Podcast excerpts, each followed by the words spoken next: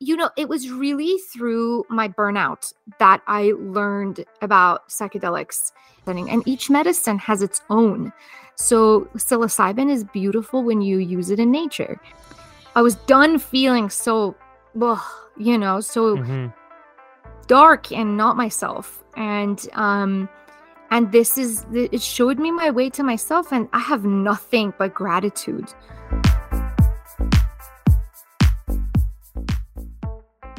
Yo, what's going on, everybody? Thank you so much for checking out this week's episode of the Good Trip Podcast. I'm your host, Brent Pella, coming to you from this weird Airbnb spot out in Austin, Texas. Had to record this week's intro on my phone because the media got a little mixed up. Um, I blame Bill Gates or whoever the new person is to blame in the world. Uh, I blame them. But I'm very excited to bring you this week's episode because I had the chance to sit down with Dr. Lida Fatemi, an incredible human being doing incredible work as a conscious physician and plant medicine expert. Uh, she also does uh, a whole lot of other things that we get into, uh, in addition to taking a deep dive into her journey from an immigrant family, coming to the US in her early teen years, all the way through becoming a practicing physician and a doctor and a plant medicine expert and, and having her own psychedelic experiences, maybe a little bit later in life than most people do, and, and then figuring out a way to put her experiences into practice and help integrate healing into other people's lives in some really rich and unique ways. And I was honored for the chance to connect with Dr. Lida. and I am so excited to be able to bring that conversation to you now. Also, if you're in San Diego, California, I'll be shooting my debut comedy special out there May 19th and 20th at the Mic Drop Comedy Club. Also going on tour this whole summer uh, and spring with a bunch of shows at a few music festivals and up and down California, in addition to New York, Florida, Texas, Chicago, adding a few more dates soon. All will be available at brentpella.com slash shows. But this episode of the podcast is brought to you by Doc Parsley's Sleep Remedy. Now, I travel across the country doing stand up shows at night on all different sides of America the East Coast, the West Coast, the Middle West, Middle East, all the, all, all the different places. So, my body is always trying to get used to different time zones, which means my rest and my recovery and my sleep is constantly being affected. That's why I bring Doc Parsley's Sleep Remedy with me on the road because it helps me ease into sleep with its natural ingredients, including L-tryptophan, magnesium, and other key compounds that can help your body ease into a relaxed state and assist in you waking up feeling refreshed and ready to take on the next day.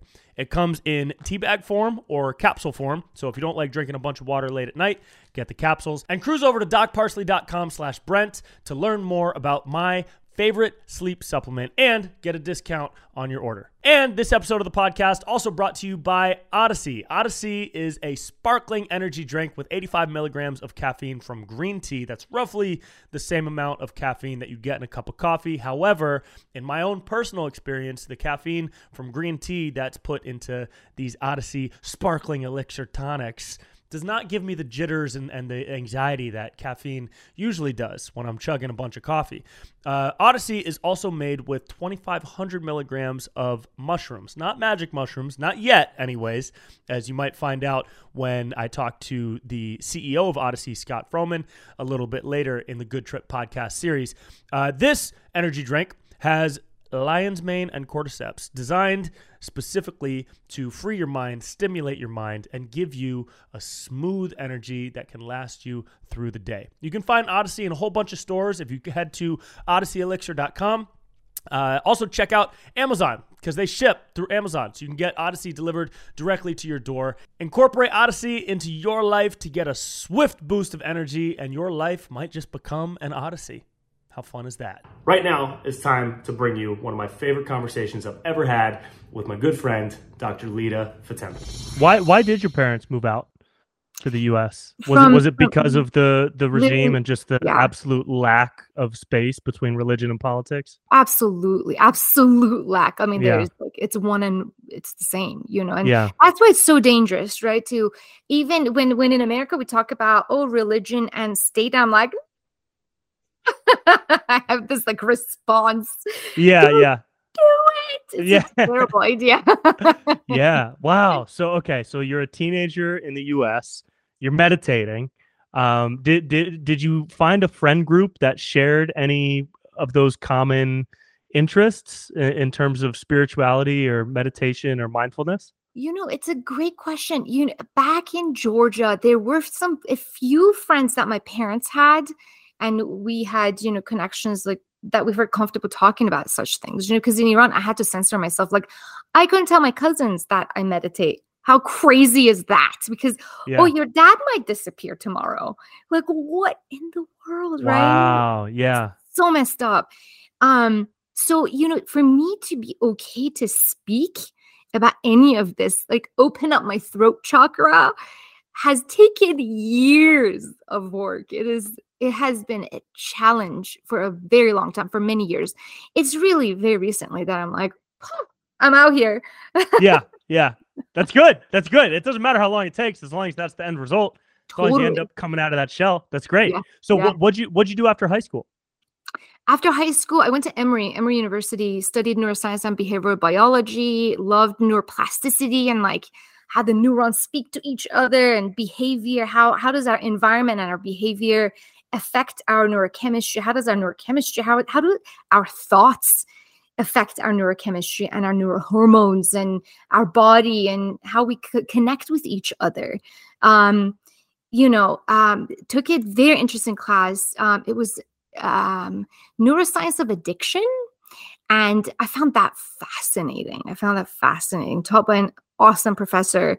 Um, but yeah, that's what I did after high school. That was fun stuff. That's great. And yeah. and and uh, what uh, I wanted to bring this up toward the beginning, but I just thought of it now. In your um, email, when we were emailing back and forth, the first thing that comes up in the from space is just conscious. It's just conscious. There's no, it's not even doc, doesn't have conscious physician. It doesn't have conscious doc. It just says conscious. So I felt like when I got my email back from you, I was talking to the universe. I thought that was so funny. Uh, what, what, uh, I had no idea, you, by the way. Yeah, no yeah, it's really cool. Up. So just know that every time cool. you email somebody, they just see that they're talking to consciousness, and I think that's that's very good branding. I think it's very good branding. You. Yeah. Now, growing up, um, when you were a teenager, uh, going through high school, you're in Atlanta. What part of Atlanta were you in? We're in Marietta, like the northern part of. Okay, um, cool. Yeah, so suburban. So, suburban area. Yeah. Mm-hmm. Was there kind of a did did you have any interactions with people that were practicing with psychedelics or had interest in in any type of alternative medicines? Or was it very much a kind of rigid system of medicine that you were um digesting and, and consuming in your readings very rigid. learnings yeah yeah yeah yeah yeah very rigid very rigid very conservative you know and the southeast is very religious very segregated still i think it's changing um, but it's still um, when I was there, it was very rigid, very rigid.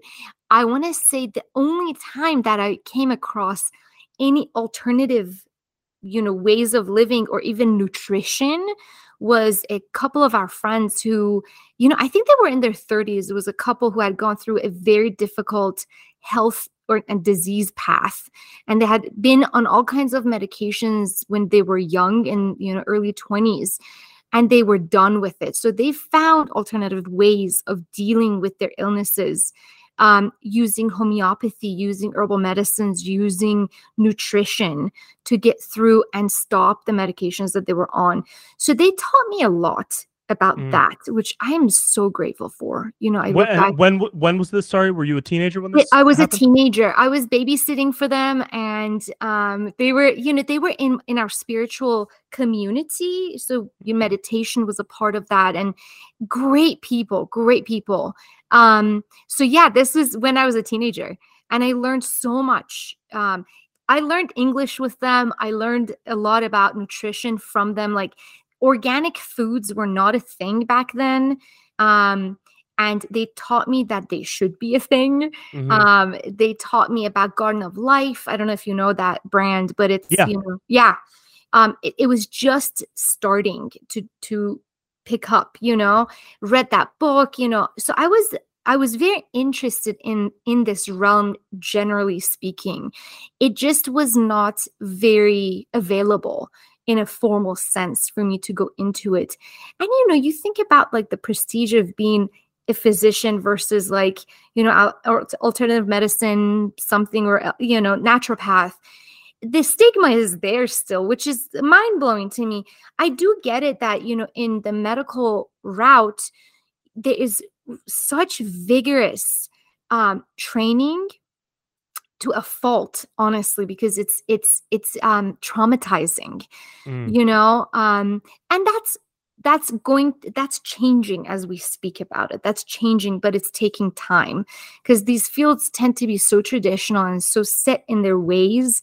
It just takes a long time usually to you know to change per, uh, the trajectory for them.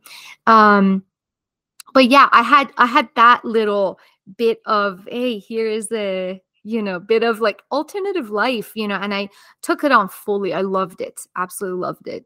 That's so awesome and yeah there is uh, this this stigma is really strange because i have a lot of friends that work in like the quote holistic wellness space or like the uh, you know ancestral nutrition and then i have other friends where if i tell them oh yeah my buddy does holistic medicine they'll be like oh so he's a witch? So he practices he does spells? Like what does that mean holistic? He does you know, he sacrifices goats and eats rhino horns or what?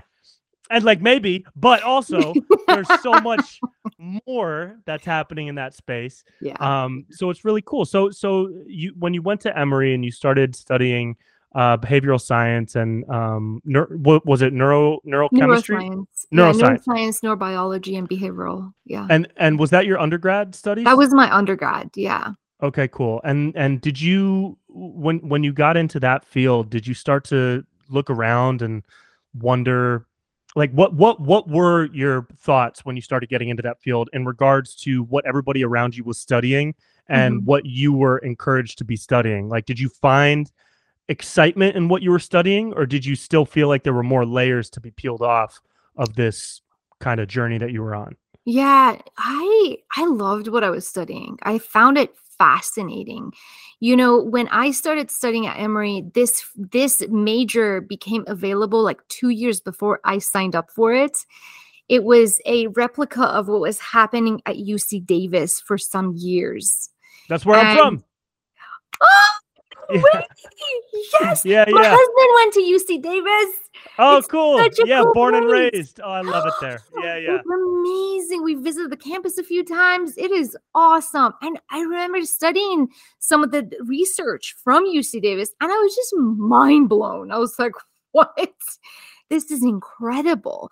You know, and you know, I, I, think part of my subconscious being in the spiritual realm is like, you know, that connection of spirituality and how our brain works and how is this being being operated, you know? Um, totally. Um, but I just found, honestly, I found the whole thing so fascinating and so curious in that moment that I just had so many questions about what was in front of me. There was nothing else I was thinking about really. Like, you know, about, I didn't even know about psychedelics. Like, until later on in my life, you know? Wow. Um, yeah. That's super cool. Did you keep in touch with your grandfather through this time? Yeah, you know, my, he had died by that time. So when okay. I was 12, he died. Then when I was 14, we came here and um, he was, you know, he, yeah, he had died. But in touch still with my family in Iran. My my grandmother was a force, you know, he, she was a lioness. You know, yeah. she was alive until July of 2022 at 97 and going amazing. strong, you know, amazing human. So she she had a lot to do with my like you know zest for life. She had this vitality about her. She was not an academic at all. She's like fuck academia. She's like that's why i married a doctor you know so i would i wouldn't have to take another test in my life. Awesome. That's hilarious. Yeah Super cool. Uh, so, yeah. okay, so you're doing your undergrad studies. And at what point did you start to get an interest or at least get a whiff of psychedelics in, in, in kind of connection to the health space that you were in? Sure. It wasn't until I had been, I was in residency. So, finished undergrad, got my master's in public health at Emory um, and you know population health understood that that's a really cool thing that so so grateful for was able to travel to kenya live there for a couple of months with a local family Whoa. Just, life changing. What'd you do out in Kenya? That's so cool. I went, yeah, I was studying um, as a part of my research for my master's. I was studying HIV um, and the economic implications for the country. Um, you know, in the volunteer counseling and testing centers, and you know, it's te- more it technical, but in, in that world, you know, so we went to like the slums and hung out with the people, and it was like, holy mother, I've never, you know, coming from a third world country myself I've seen poverty at its worst, you know? And then you go into um, these very difficult situations and you're like, oh, what have we done to humanity? You know, mm. and your heart just aches, you know, because this is a doing of humans to humans. It's not, this is not natural, right? Yeah. Anyways, uh, that opened up my eyes, you know, from this idealistic young person to like, holy shit, this is life, you know? Mm-hmm. Um, and then I came to New Mexico for my resident. Oh, I did my medical school in at um, Philadelphia College of Osteopathic Medicine.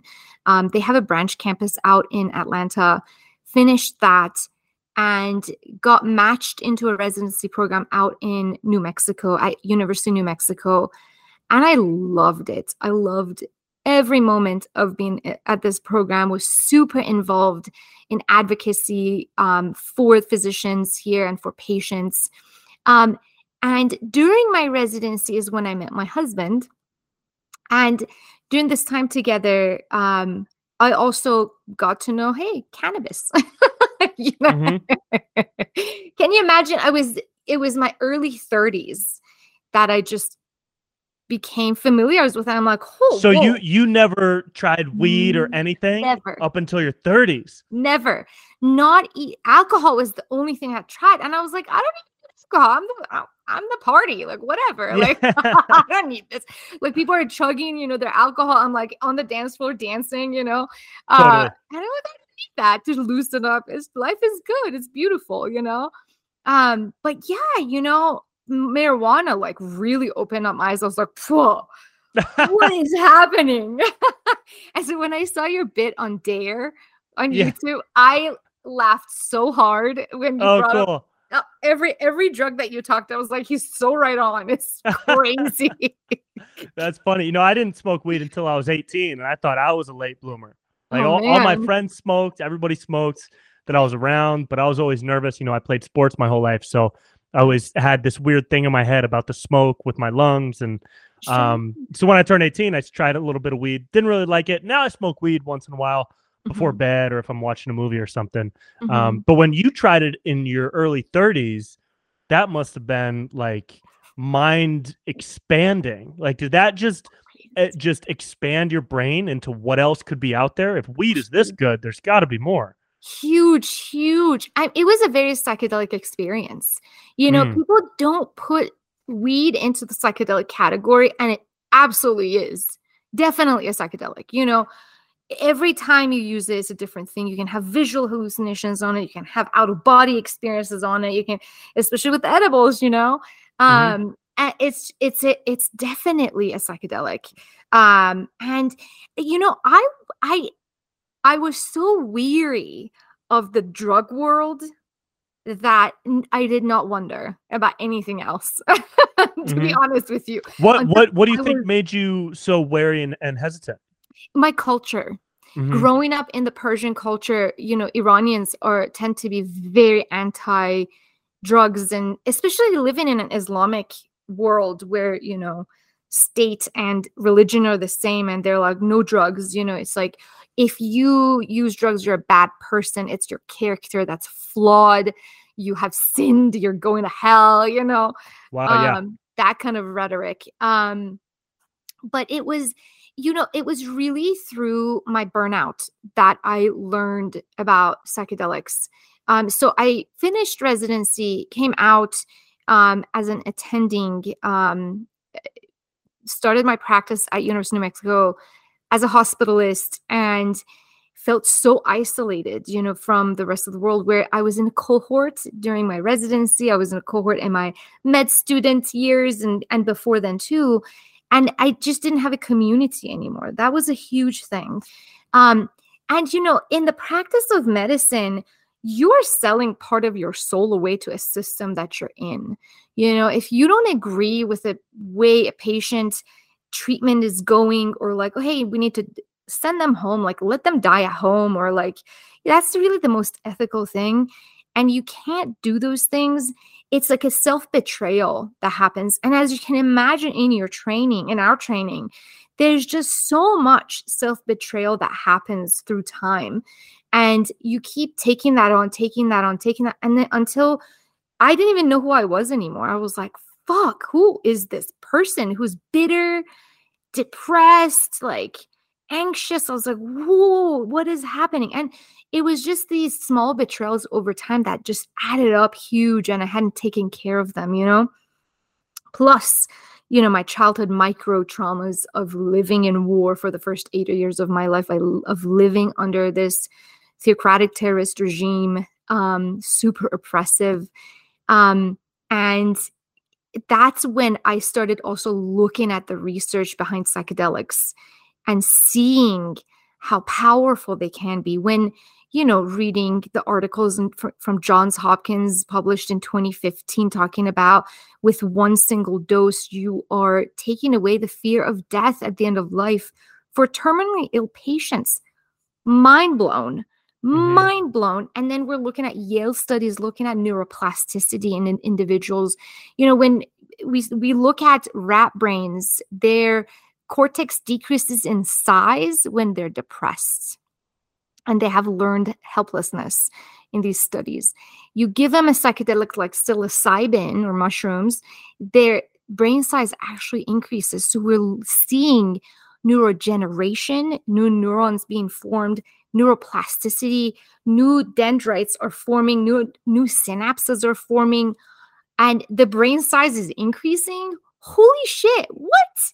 like as a physician i can't even i can't tell you how exciting that is and as someone who knows about neuroscience um and back when i was at emory studying all those things we were so narrow minded and did not we thought neuroplasticity stops at a certain age maybe at 25 when your prefrontal cortex gets all like wired up you're done you're done growing you're done changing you know and we thought that neuroplasticity only existed in songbirds, where there were seasonal variations in how they would sing their songs for mating and things like that. And we would see the changes in their brain. And and you know, fast forward to now, and I'm like, um, yeah, or 2015 or before that. It's like we've had these studies, you know, we just stopped looking at them because of the war on drugs and the, you know, Control yeah.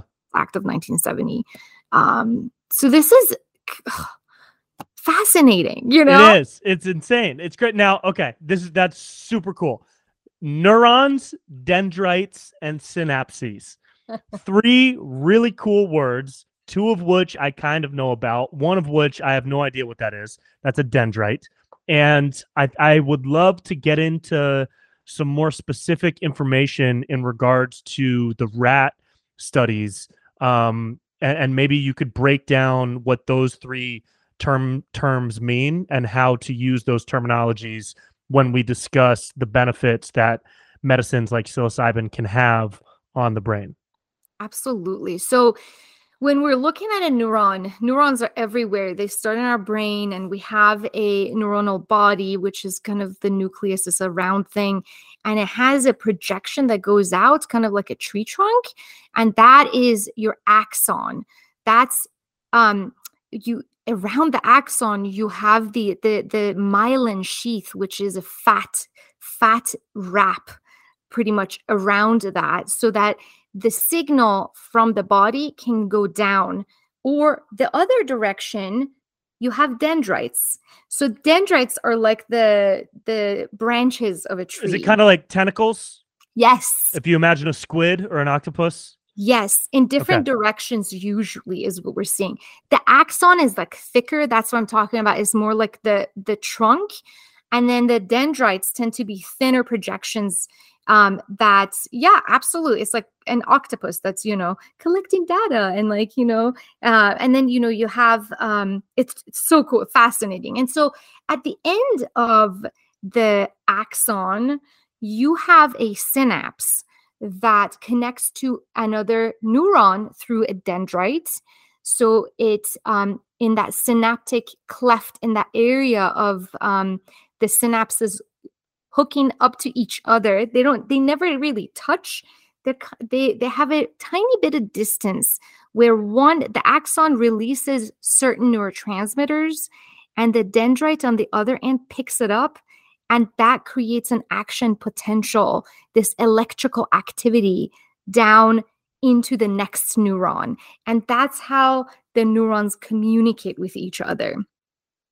Awesome. I had not explained that in a very long time. That so. was really cool. I mean, I'm I'm a visual learner, so that's why I bring up a squid or an octopus. But I think you nailed it. That was really cool. Awesome. So now, how did how how uh, uh psilocybin um, and and other uh, substances as well do they strengthen those connections do they create new ones what what is the physical benefit that's that's happening within the brain that's a great question so a lot of what you're talking about is under research okay so cool. that's that's number one um, we know psilocybin or mushrooms, they act at the 5-HT2A receptors, which is one of many serotonin receptor, the receptors that exist in the brain. And what we're seeing is activity of um, when you ingest psilocybin in the mushroom form, the body breaks it down into a compound called psilocin. That is what we see go into the brain and sit on the receptor that I'm talking about. So it's a subtype of a serotonin receptor. We've all heard about like antidepressants affecting serotonin levels, you know, things like that. And that's what we're seeing the effects of um, psilocybin to be. Now, the question of does it increase the level of serotonin? Does it increase the number of receptors? Those are some of the questions that are being, you know, asked. Um, and then what happens thereafter is another question. You know, we do see on brain imaging for pretty much all psychedelics when an individual is especially on a high dose. We look at functional mri studies where we look at how the brain is connecting to each other different parts of the brain is connecting to each other. As we're talking right now usually what we see is like particular parts of the brain that light up one at a time maybe.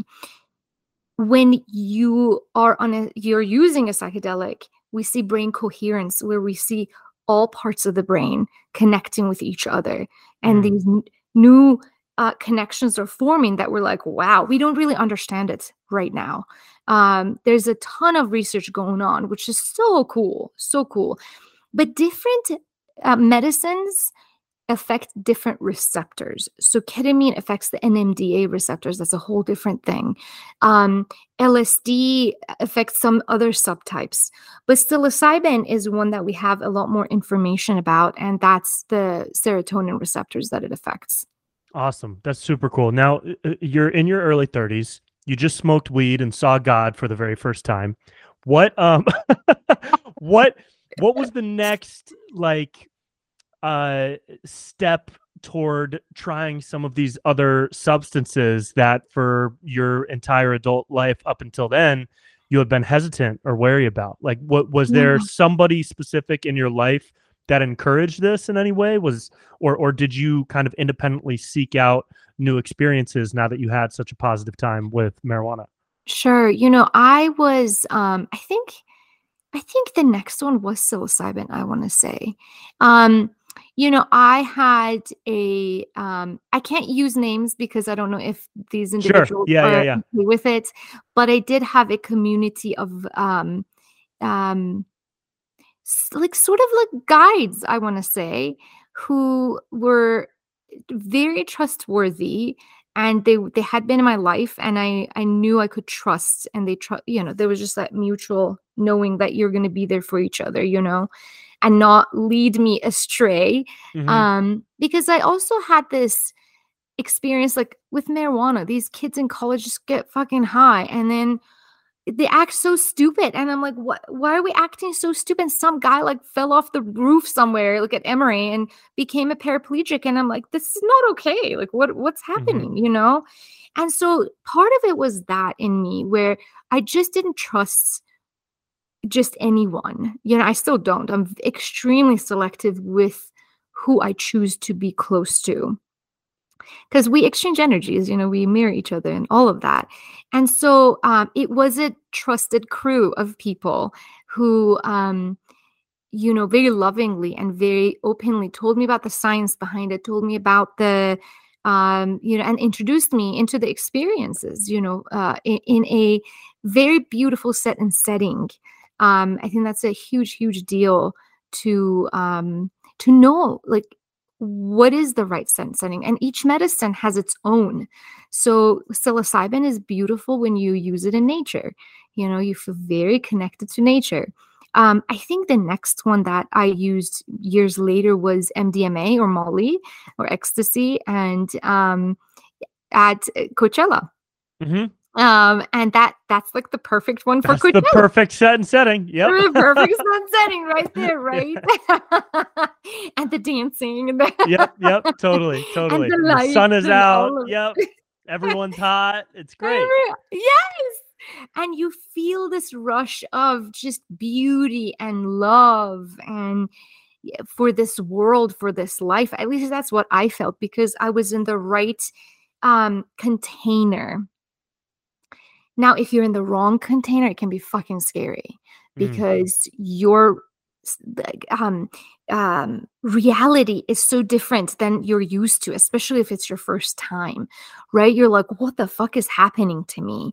Instead, oh, yeah, yeah. right? Right. And so I think that's super important for people to know.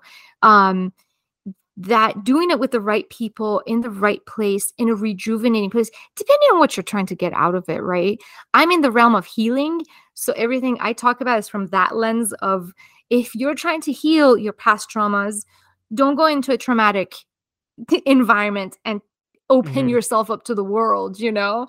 Yeah. Um yeah so that was that was kind of my uh you know my next ones and then a burning man um I uh, I used LSD, and that's when in the desert we were in a humongous storm, and you know I was on this hero's journey in this storm, and yeah. I was the eye of the storm, and my fears, all my fears, right? They were the storm, mm-hmm. um, just incredible, and that changed my life. That changed my life. Um, I didn't know if I was walking or running or totally. I, LSD will change your entire set and setting. I mean, regardless of what you're in. I remember the first time I ever tried LSD. Uh, I was late twenties. It was me, which wasn't that long ago. Um, but it was me, me and a friend who has had a lot of experience with psychedelics, thankfully. So I felt safe being with him, and we were at Lightning in a Bottle, which is like Burning Man light. It's you know, it's. It's Diet Burning Man. It's the same type of thing, but it's a little bit smaller. And uh, we split a tab of LSD, and it I don't know if it was extra strong or what, but I was in space for 12 hours. It was a ride. It was roller coaster up and down.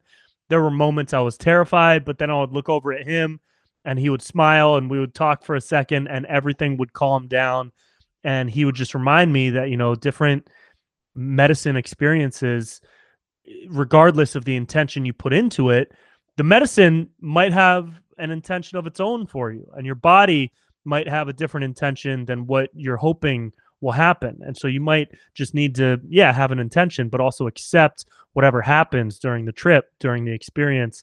And uh, as long as you're with somebody that you can rely on and, and feel safe around, yeah, that's super important for sure. Yeah, yeah, it's super yeah. important because it's it's such uncharted territory mm-hmm. that you have to n- somehow navigate.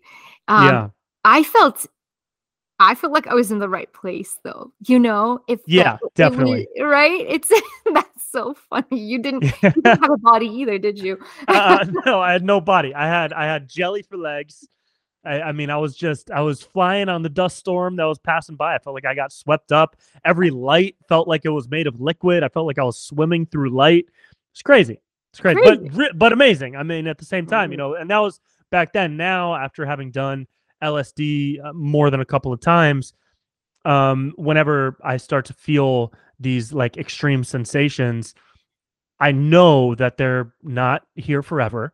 Mhm. And whatever lesson might be involved is one that I need to just take and flow with. And there's Mhm. no point in fighting against it because that's how you create a bad trip, you know? Yeah.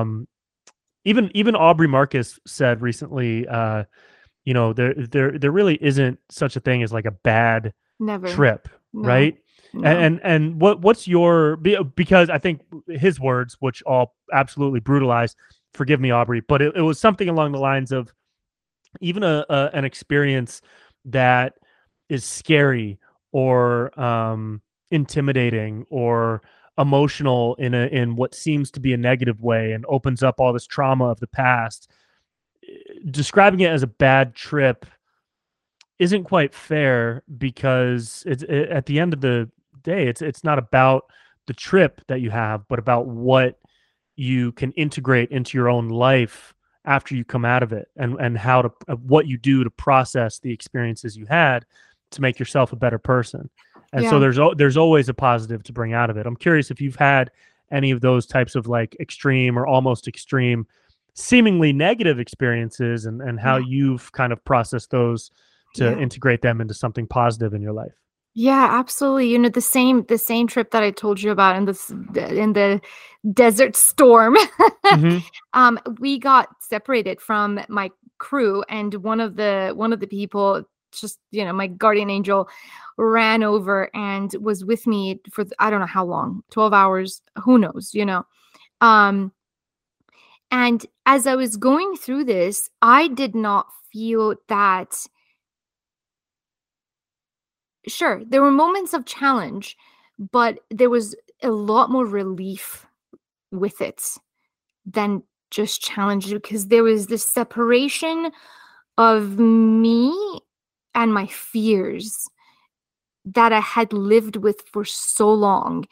There was a separation of me and my empathy and me always putting everybody else in front of my own needs and sacrificing myself for others um when the journey ended the crew members were like that was a bad trip. I was like whoa what whoa what? And i was at the moment i wasn't at all familiar with the terminologies or you know a lot of the research that was um you know happening. Um so when they coined it that and they were very persistent about it. They're like no you had you had a bad trip. I was like no but i'm a different person. I have found myself. I have connected with my authentic self.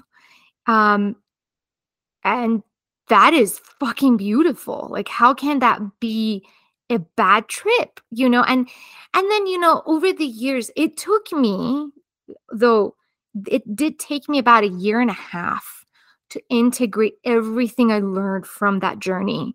It Mm. was a journey that I have gone back to and learned from over the many years. Um, and in fact, you know, the coaching program that I've created is based on what I learned about myself. And that was during the time I was very burnt out, very far away from who I was. And my intention going on this trip into Burning Man was to find myself. I was done feeling so, ugh, you know, so Mhm.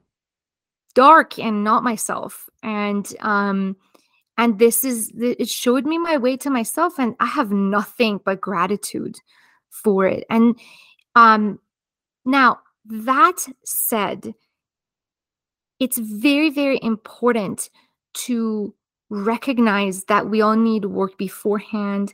We need to make sure that if if people want to be a part of this realm you have to do your due diligence. You can't it's not just like oh yay i went on this like it was you know my mind blown. It can be super dangerous. It can be. There's in medical literature there's about 10% of people who they coin the term adverse reactions to where they come out with complete mania they Mm. come out in psychosis and they get more traumatized in the medical system that we have because they have to be you know hospitalized in a psych ward which is by itself like i walk in there as a physician and i'm like ooh i'm traumatized yeah. you know so we have to be very careful with um the container that we introduce people um you know to this world um, that there's got to be some pre work. Like, you got to want this. You got to be willing to do the work that comes after. Your life kind of starts afterwards, you know? What am I going to do with all this information that was unveiled from the subconscious where it was tucking everything away? All the trauma that happened to me as a child or as an adult, for a reason it was tucked away, right? Because mm-hmm. we can handle the the weight of it and now I'm choosing to look at it, right? It's a choice and it's it is the intention to go into it is important. Now, it, you're absolutely right. The intention of the medicine may be completely different, right? But the intention that that being puts forth is very important. Um, the surrender is everything surrender to it. If you're going to do it surrender to it. Um, and afterwards you have to integrate. And there are many different ways to integrate. You may need a community to integrate with. You may need your person to talk to to integrate with. You need someone or many individuals who you can sit with in a non-judgmental container where you are loved and they're able to sit back and observe you as you talk about your experience because you might have seen beings and you might have seen this or you might have seen that. And if you're sitting with someone who's being judgy and they haven't had their own healing, that can be traumatizing itself. Then you're gonna like shut it down again. Mm-hmm. Um, you know, it it defeats the purpose of why you you are on this journey to begin with. So it's important to choose the people you're doing this with who are in harmony with you. What uh, what were some of the first steps you took toward integrating your psychedelic experiences into your work, and uh, kind of and and starting to I don't know if combine is the right word, but you know, you you I feel like you just from hearing you talk about your your journey, you had a period prior to smoking weed and and trying mushrooms for the first time where you were doing the work in, in medicine uh, mm-hmm. and behavioral science, mm-hmm. and then you started opening yourself up to these new experiences with your what I would assume uh, was your group of close friends that were s- some aspect of advisors slash guides slash resources to help facilitate the experiences. Um, so what what were kind of what was there ever like an aha moment where you were like, oh my god, I need to share this with people, or was mm-hmm. it more of mm-hmm. a gradual process of integrating these medicines into your work? What was that mm-hmm. combination like in the early stages? Mm-hmm. That's a beautiful question. Um, it it was it took a lot of time, a lot of time. I I was still not in a stage where my throat chakra was open enough to be able to speak about it as um as easily as I am now. Um, and in fact, I think you're the first person I'm really talking about. Like this. Oh, awesome! Yeah. Very cool. Hello, throat chakra. Thank you for joining us. yes. Thank you for having me. Um, yeah, you know, it took me years. It took me years of a lot of going inside and inner work to integrate these um concepts and and what it meant to take care of myself. I think that was a really big one because i had learned in my culture to give all to everybody else first and then i'm last or i don't even exist. You wow. know though in concept that's a beautiful philosophy right? We're giving we're serving. And then in the realm of medicine it is all consuming. It's all about the other. We would never learn about the individual and how this being in order to be on this earth experiencing the things it needs to experience and the fun it's going to have you got to fucking take care of it you yeah. got to take care of you got to optimize your neurobiology by the way you eat and the way you exercise. You got to connect with your body and your experience of life with embodied practices and exercise. You have to eat the right amount of water on a Friday night. Yeah, you know? Yep, yep, yep. you got to do these things. You got to chop wood and carry water for this being to be whole so that you can do anything else above that. And if anything else above that is extra, I see this taking care of this as absolute number one now. And that's really the huge shift that happened for me. And it's monumental, it is multi generational, where you know i was um i'm trained in ketamine treatment as well and in you know the session that you have to have the medicine of course you know to be able to guide.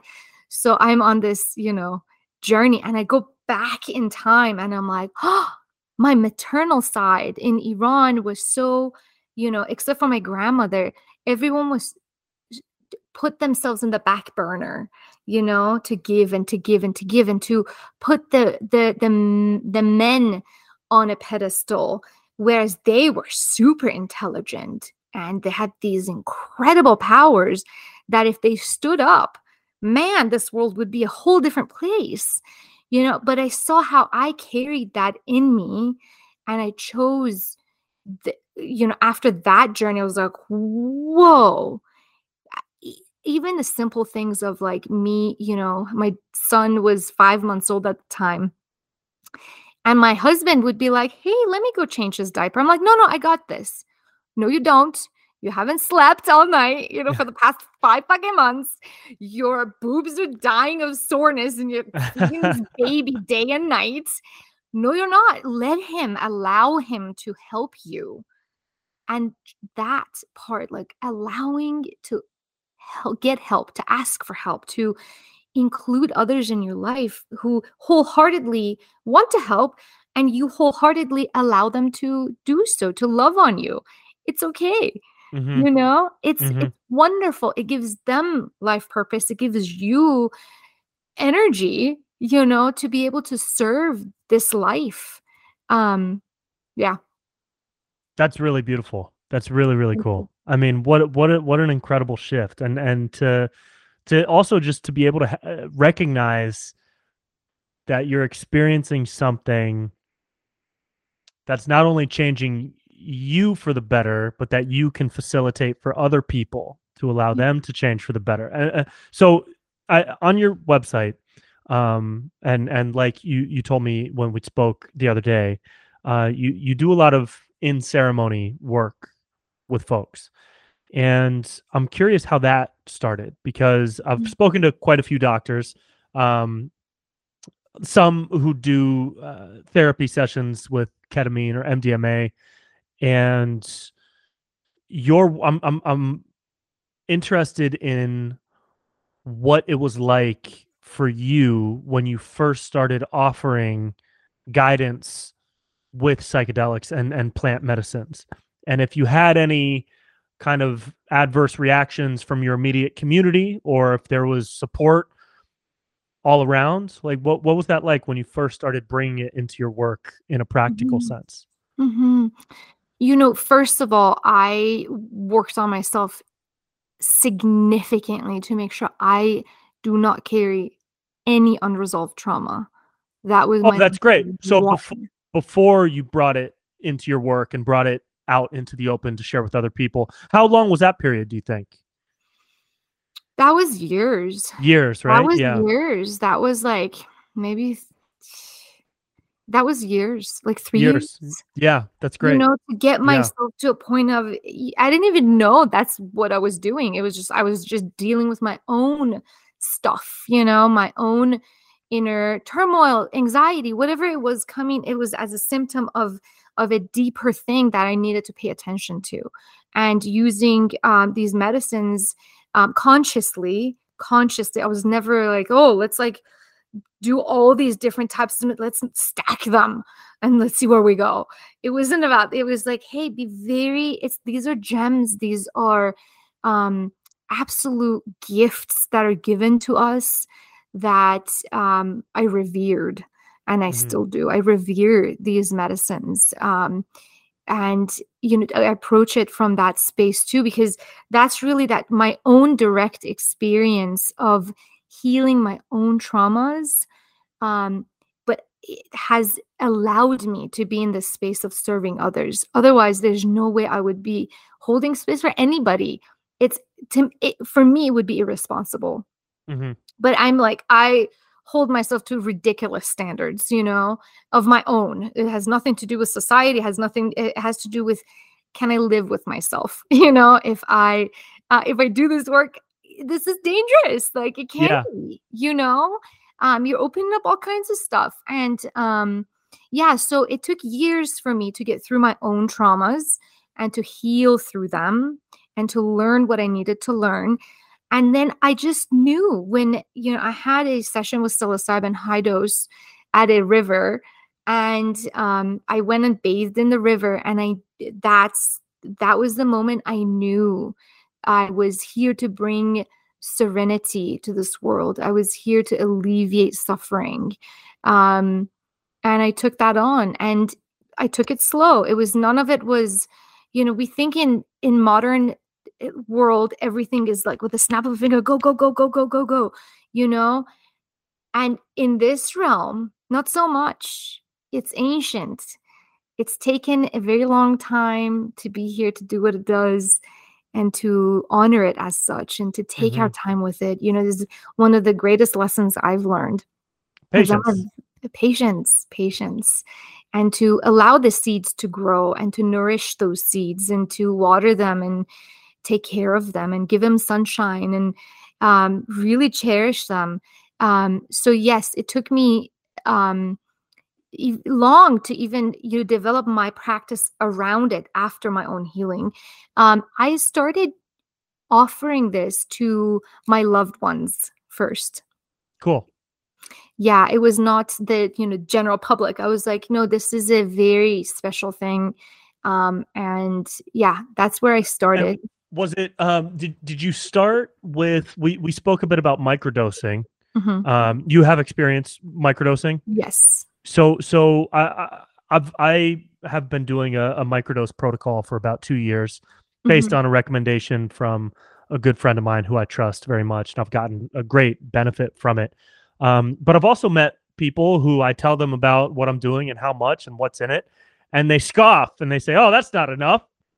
You, you, and and and so I, I wonder, is there like a baseline for a microdose? I know it's different because everybody's body is different. We're all made up of a different amount of protein and water, but I'm curious what your philosophy is toward microdosing, both in the theoretic sense and in like the practical use sense. Do you think there's a specific protocol that people that that has worked best from your perspective? Is there a right approach? Is there a wrong approach? Mhm.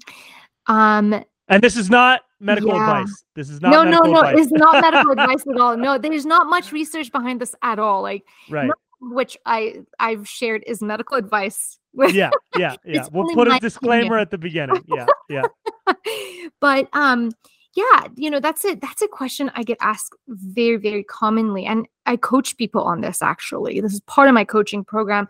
I only do this work with people who live in oregon and colorado for now just because it's legalized there. Right, people right. in south america and central america because it's you know the law doesn't really consider psilocybin a thing. You know like oh it's part of nature whatever you know? It's such a huge part of their culture ancient culture. So with that there are not very conclusive research studies looking at like a randomized controlled trial on microdosing. That said um what has i've seen is you know people say oh take it one day in a week you know take it twice a week or take it three days in a row and then take four days off or take it five days on and two days off or take it for a whole 30 days and then don't take it at all you know?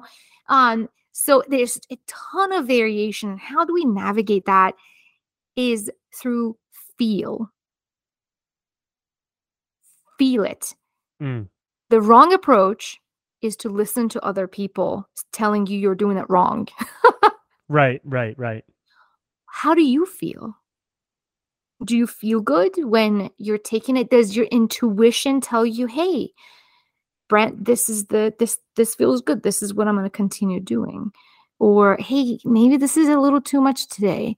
Maybe I want half of that. Maybe on this particular day when I feel this way, I will take a sprinkle of the capsule.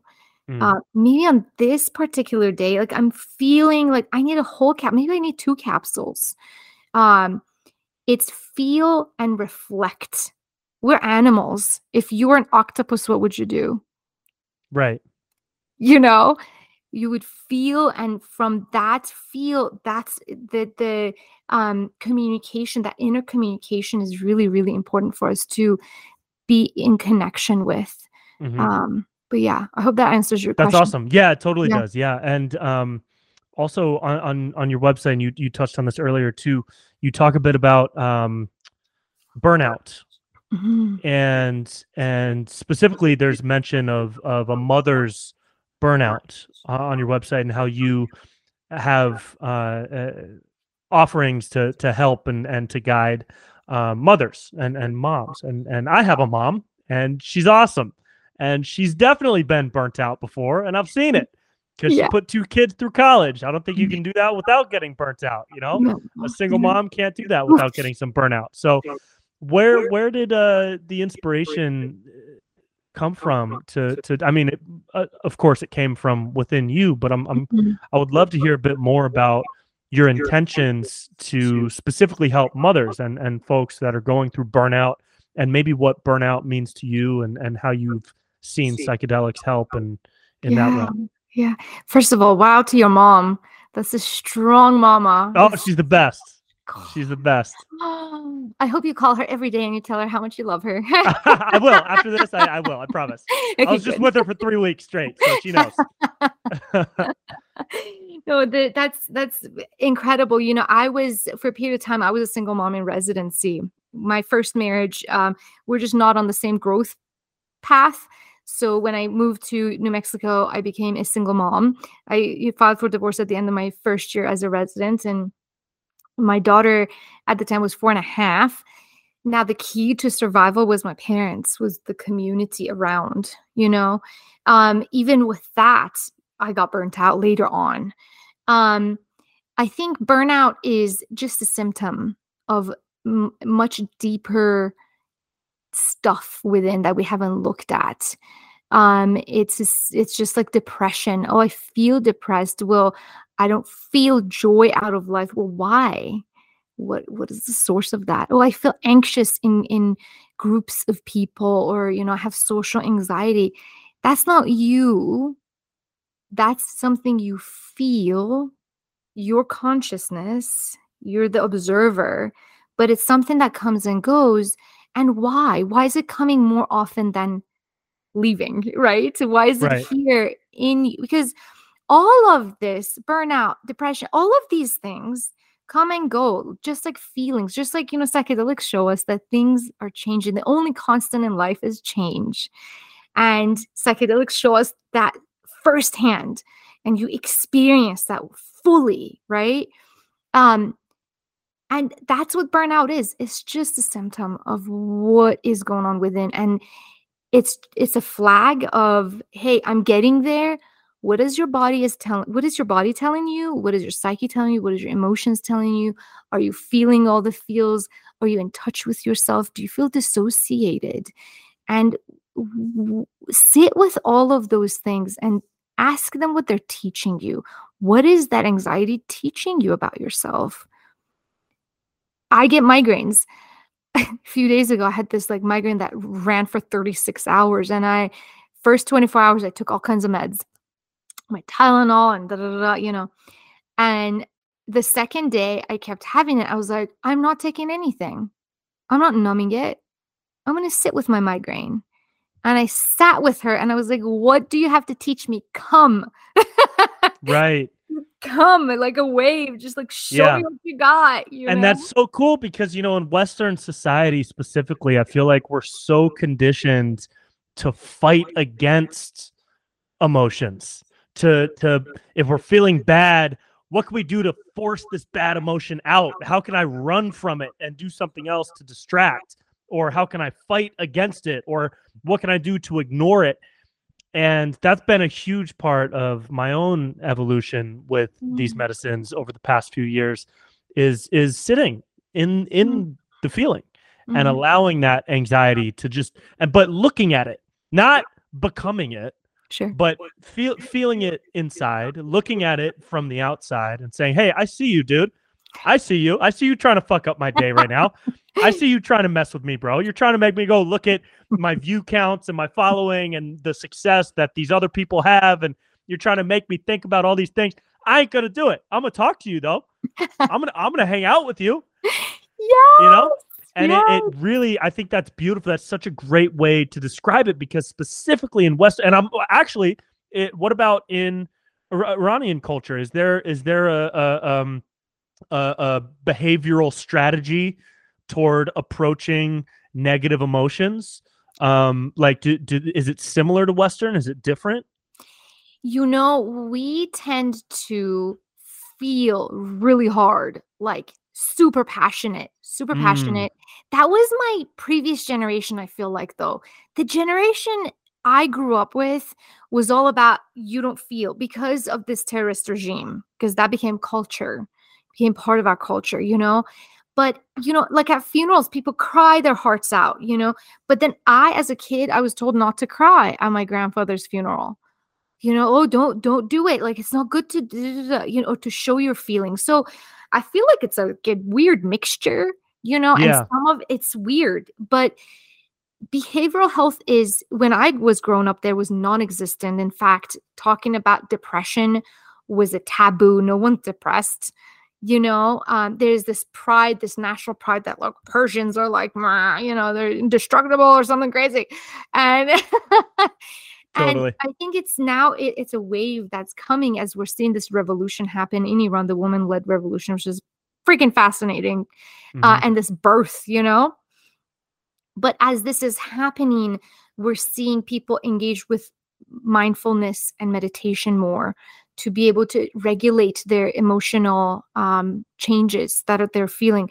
I mean, I can't imagine what they're going through over there. Like I feel them, but holy shit, when you have your kid die like that, I, I can't even, you know, get yeah. tortured. And anyways, I hold them with all my heart. Like that's all I can do, you know? Mm-hmm. And I talk about it. I talk about it to people.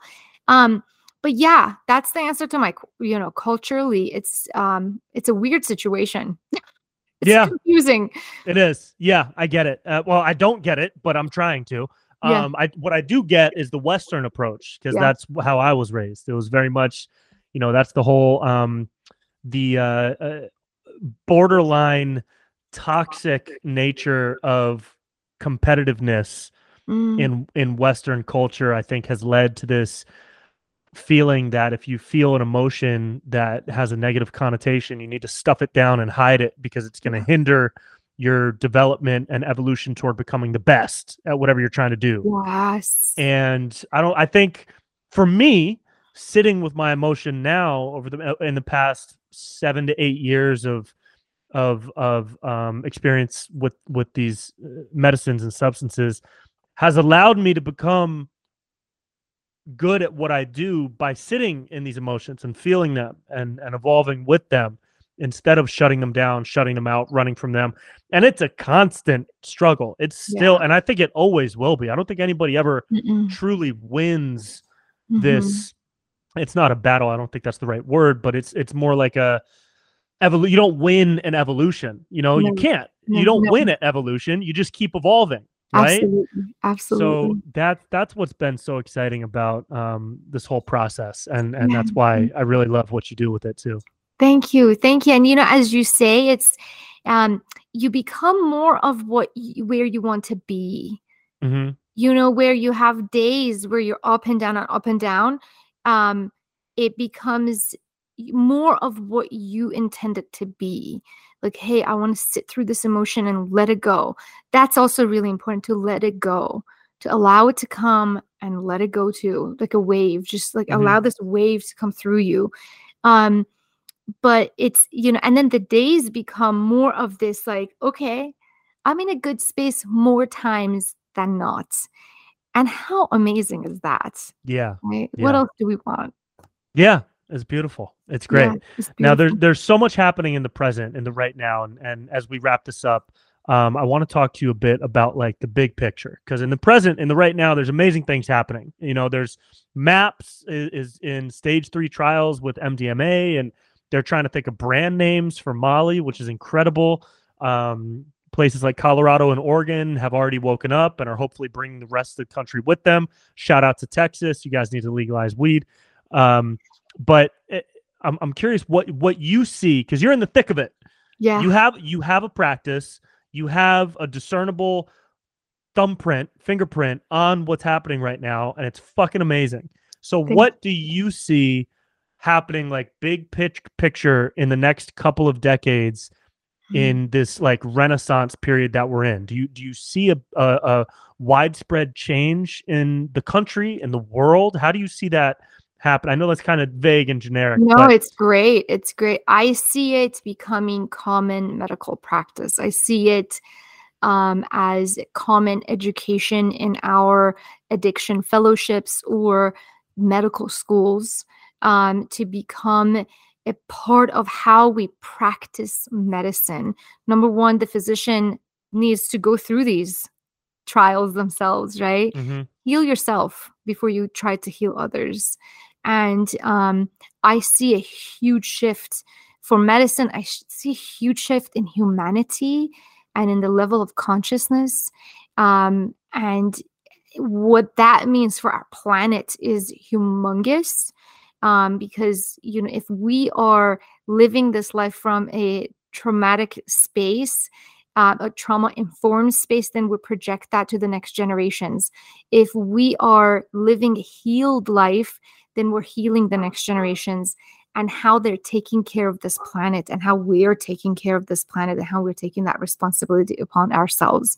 So I see a huge shift not only in the United States in the next two decades, it's, you know, Europe is already looking at us and they're like, thank you so much for doing this research because we are so closed off to it. Like Switzerland is super closed. You know, so many of these countries super closed. You know, uh, Russia super closed. So Yeah. I think this is a huge shift in in humanity, and in the United States, we're leading that path. It's magnificent. It's fantastic.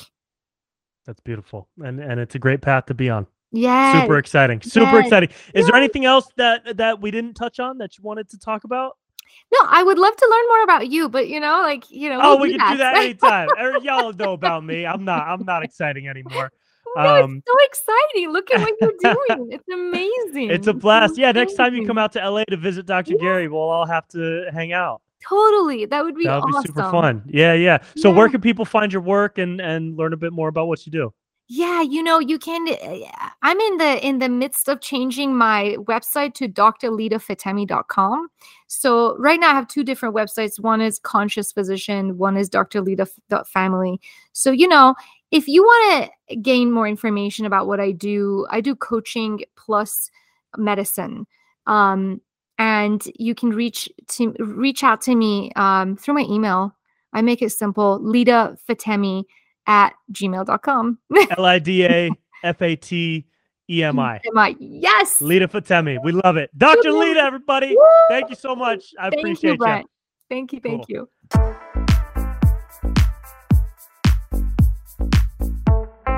Thank you guys so much for watching this episode. Uh, It was a pleasure to record. It's an honor to be able to share this conversation with y'all, and I hope y'all got so much out of it. You can check out more of Dr. Fatemi's work at drlida.family. That's D R L I D A dot family. And you can check me out on tour. Uh, all the dates and ticket links will be at brentpella.com slash shows. Otherwise, I appreciate y'all. I love y'all so much, and I'll see you next week.